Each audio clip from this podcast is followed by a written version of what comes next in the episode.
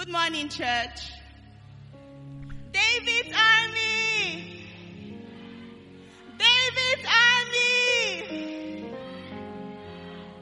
Thank you. I am Lieutenant Esther.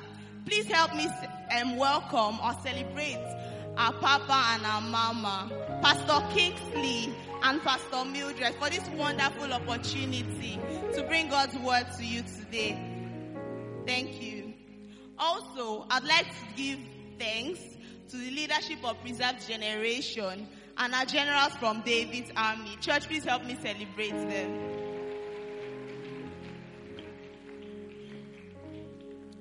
I'd like to start today by telling you a story that I know some of you may have heard, so please indulge me. So the United States had just been discovered as a land of opportunity, and a certain man decided that he wanted to jackpot to the United States, just like a lot of us are jackpotting to Canada today. So he sold all that he had to buy the tickets to travel, and he didn't have anything left to afford food. His friend asked him how he intended to feed on the journey, and he told his friend that he had already bought some crackers that he would eat, and that he would stay at the bottom deck of the ship all through the journey, so that he wouldn't go near the kitchen to smell the food and get hungry. So the journey started, and he did what he had told his friend. It was supposed to be a 14-day journey, by the way. On the 12th day, the captain announced that a certain wind had thrown the ship off course, and so they would need an extra 7 days to get to their destination. This meant that our dear friend would have an extra 9 days of a crackers eating punishment. Wow. So on the 21st day, the journey was almost over, and he decided to just go up to the cafeteria to see what the place was all about, since he had nothing to lose anyways. On his way to the cafeteria, he met with the captain, and the captain asked him where he had been all through the journey, if he wasn't hungry, or if he didn't like the food that was served. The man replied that of course he had been hungry, but he didn't have money to buy anything from the cafeteria, so he decided to avoid the place altogether. The captain was shocked and told him that every single thing that he would have eaten on the journey had been paid for on the ticket that he bought to travel. Wow. I'm sure the food the man would have eaten on that last day would make up for everything he had missed. This story just goes to show me that it's one thing for God to do something for us, but if we are not aware of what he has done, it is just as good as if he did not do it. You see, a lot of us Christians are like that man, eating crackers through life, when God has already prepared a feast for you. In that feast, there is jollof rice, there is nkwobi, there is amala, whatever your favorite food is, you name it. Also, in that feast, there is long life, there is prosperity, there is a good marriage, there is godly children. So please don't go through life eating crackers when you have a feast.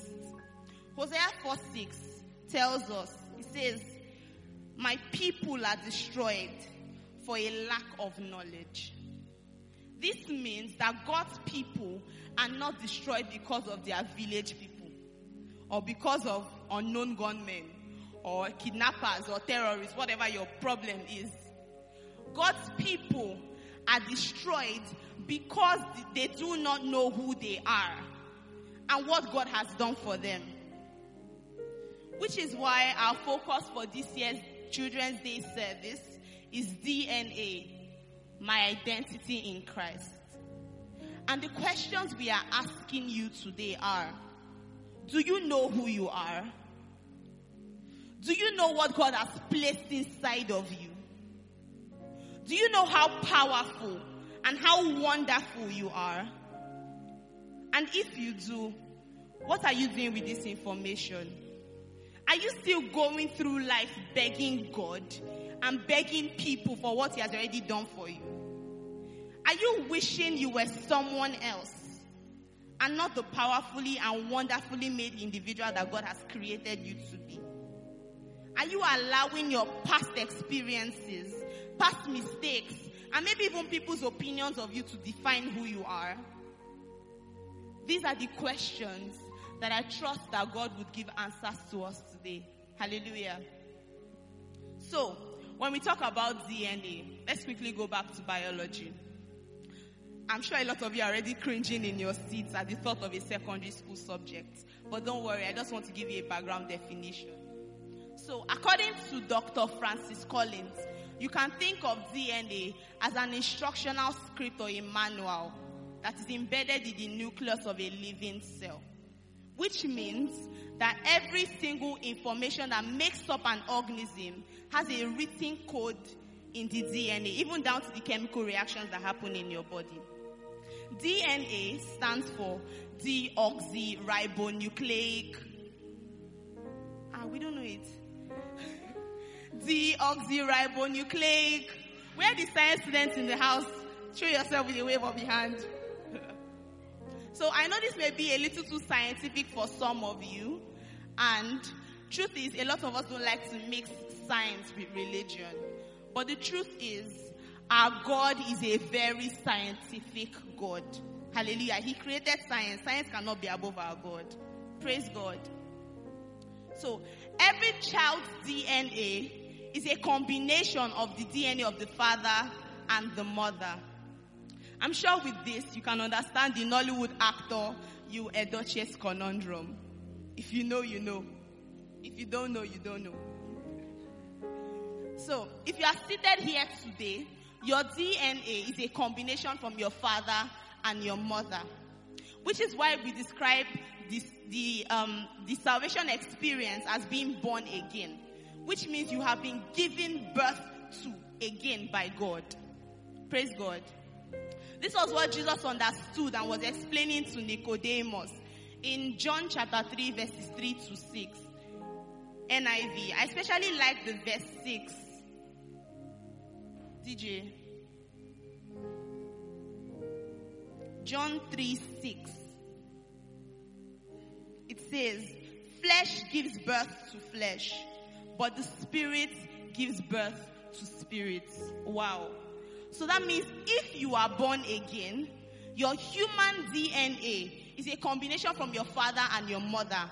But your spiritual DNA, the most important one by the way, is a combination from God the Father, Jesus, and the Holy Spirit. I'll say it again. If you are born again, your spiritual DNA is a combination from God the Father, Jesus, and the Holy Spirit. I thought somebody would celebrate God for that understanding. DJ, please give me John 10, 30 to 35, NKJV. I'll read. So this was Jesus speaking. He said, I and my Father are one. Then the Jews took up stones again to stone him. Jesus answered them, many good works I have shown you from my Father. For which of those works do you stone me? The Jews answered him, saying, for a good work we do not stone you, but for blasphemy, and because you, being a man, make yourself God. Jesus answered them, is it not written in your law?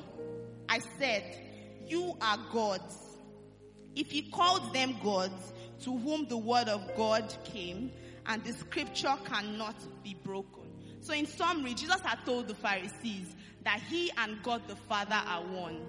That was a very bold statement to make in those days. So they accused him of blasphemy. And he replied them by quoting Psalms 82 verse 6, which says, ye are gods, all of you who are children of God. So this means, and he ended it by saying that scripture cannot be broken, which means you cannot undo your godlikeness. Hallelujah. It's in your DNA. You cannot undo it. Praise God. So daddies, mommies, uncles, aunties, Transform Nation, David's Army, Preserved Generation, if you are born again, you have God's DNA inside of you. And that means you have God's characteristics and features. You are not just a normal human being. Hallelujah. You are supposed to look like your father in every way, shape, and form. Praise God. I thought somebody would celebrate God for that. I mean, isn't it amazing to know that I have God's DNA inside of me, and I'm supposed to look like my father? That's amazing. So, when you see a child that doesn't look like his father, the first thing or the most predominant thing you would hear is, let's go for a DNA test. So ask yourself, do I look like my father? Do I look like my father? Do you look like your father? Or do we need to conduct a DNA test to actually confirm that you are a child of God?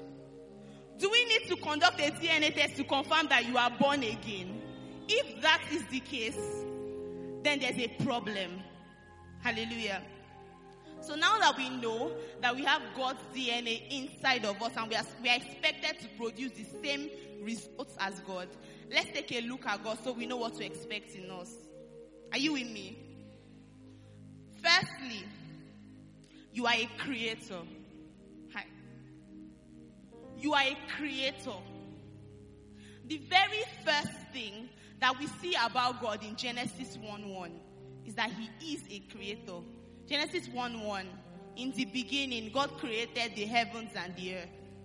Keyword, created. You are a creator. You have creative abilities inside of you. We see a lot of Christians saying things like, oh, I'm not that smart. I'm not that intelligent. Hello. God, your father is a creator. You have no right to not be smart. You have no right to not be intelligent. You are intelligent. That is who he created you to be. You have creative abilities. You are innovative. Praise God. If God, your father, is a creator, as a matter of fact, please scratch that. God, your father, is a creator. There's no if in the statement. And so you are a creator as well. Come on, somebody, say that with me. God, my father, is a creator. So I am a creator. This time, say it like you mean it. God, my father, is a creator. So I am a creator. Come on, celebrate God for that. So up next is Lieutenant Emmanuel, and he will continue to show you more of what it means to have the DNA of God inside of you. Thank you.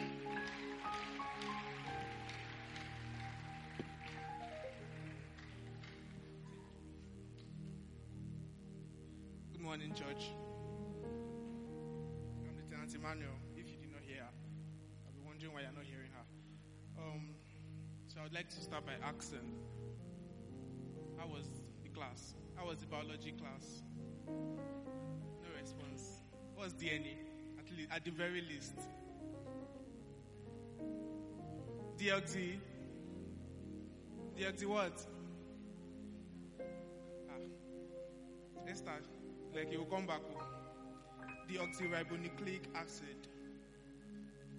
And like Lieutenant Esther said, you are a creator. Can somebody say that with me? I am a creator. Secondly, you are a conqueror. I believe we all know what 1 John 5 verse 4 says. Every God-born person conquers the world's ways. The conquering power that brings the world to his knees is our faith. And the person who wins out over the world's weight is simply the one who believes that Jesus is the Son of God. Church, please know that the power of your victory is tied to your DNA. And your DNA is tied to the fact that you have received Christ.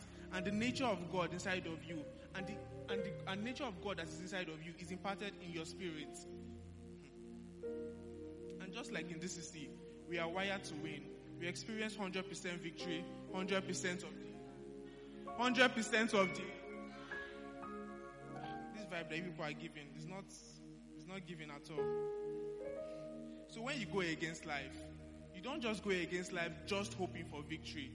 You go against life with the assurance that the life of Christ that you already have inside of you is your hope of victory. Did somebody get that? Thirdly, you are a life giver. God our Father is described in Romans 4:17 as the one who gives life to the dead and calls things that be not as though they are. Jesus also told us in John 6 verse 63 that the words that he spoke were spirit and life. So now I have this DNA. We all know that now. It means that the words I speak also impart life to anything that is dead, anything that is sick, anything that is weakly around me. So church, nothing should die around you anymore. Nothing should be sick around you anymore. You can't be a child of God and your children are sickly. You can't be running that business and it's dying. No wonder Proverbs 18:21 tells us that death and life. God will bless you people. Some people are following. Death and life are in the power of your tongue. So church, nothing should die around you anymore. And last but not the least, you are a God. Now I know this may be confusing to a few of us, but let me ask you something. What does a lion give birth to? What does a goat give birth to? And in the same vein, God can only give birth to a God. Psalm 82 verse 6 tells us that you are gods, you are sons of the Most High. So now, as a God, even in the natural realm, you are superior to the natural. As a God, you speak to situations and they change. And they have no choice but to listen to you. Because guess what? You are a God. Can somebody say that with me? I am a God. I am a God. Church, please know that this DNA inside of you doesn't function only on Sundays. The DNA cannot be left at home. You can't pick it up on a Sunday morning and drop it after service. Who are you trying to impress? The way you see yourself should be influenced by the understanding that you have this DNA of God inside of you 24/7. Please know that there's also a war going on out there every single day on your matter. The war between your flesh and your spirit. You cannot feed both. If you feed one, the other must suffer. God doesn't just want to be the head of your spiritual life. It's not only when you are praying, when you are reading the word, when you are kabashing, that he wants to be the head of your life. He wants to be the head of every area of your life. To the littlest things, to what you are wearing, to the shoe that you would pick, to where you would go. DJ, please give me Psalm 139, 13 and 14. Okay, so it says, for you created my inmost being. You knit me together in my mother's womb. 14. I praise you because I am fearfully and wonderfully made. Can somebody say they are fearfully and wonderfully made? I am fearfully and wonderfully made. God needed your structure, your body, your figure, your physique, and most importantly, your sex or gender. If you're listening to me here today and you find yourself having a wrong sexual orientation, or you wish you were a different gender, please know that this is completely out of character. You are not a mistake. Can somebody say that with me? I am not a mistake. I am not a mistake. Isaiah 64 verse 8 shows us that God is not only our Father from whom we get our DNA from. He is also our potter and we are the clay. God cannot make a mistake and He's not starting with you. You were molded, you were shaped, you were formed by His hands. You weren't made in God's confusion. You were made in His conclusion. Did somebody get that? Or I should tell you again. You weren't made in God's confusion. You were made in His conclusion. Romans 8:19 tells us that the whole creation is waiting desperately for your manifestation. The IT industry, fashion industry, media, governance, economy, all mountains of influence, they're desperately waiting for you to start acting like the child of God that you are. And it begs the question, how do we live like gods on earth? Simple. Firstly, by fixing your eyes constantly on the word of God. In this kingdom, we become by beholding. DJ, please give me 2 Corinthians 3:18.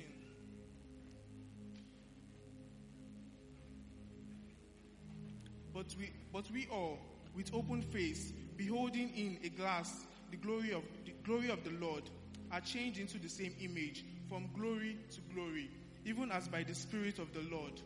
So church, the more time you spend beholding God in the place of prayer and the word, the more you become like Him. The more time you spend in God's presence, the more you become like Him. You can't leave God's presence in church and expect to go and be doing works outside. For who? The devil. And secondly, by behaving like God our Father. Ephesians 5 verse 1 tells us that therefore be imitators of God as dear children. Be imitators of God as dear children. God needs us to behave like Him in everything that we do. Jesus came down to show us how the Father behaves, how the Father loves, how the Father heals, how the Father forgives, and how the Father also hates sin because of what it does to us. So choose today to treat people the way you know Jesus would have treated them, and you will be expressing this DNA of God that is inside of you. But if you are here today and you have not given your life to Christ, to express this DNA, would be impossible. So when the altar call is made, please respond, because this is where your journey with God and you can begin to express this DNA of God that is inside of you. So now I ask that you indulge me by saying these words. God my Father is a creator. I did not hear anybody. God my Father is a creator. So I am a creator. God my Father is a conqueror. So I am a conqueror. God my Father is a life giver. So I am a life giver.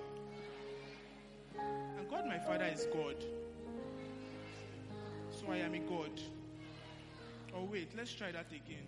God is my Father. God is my Father. So I am a God. So I am a God. Come on, if you believe what you just said, celebrate Jesus with a shout.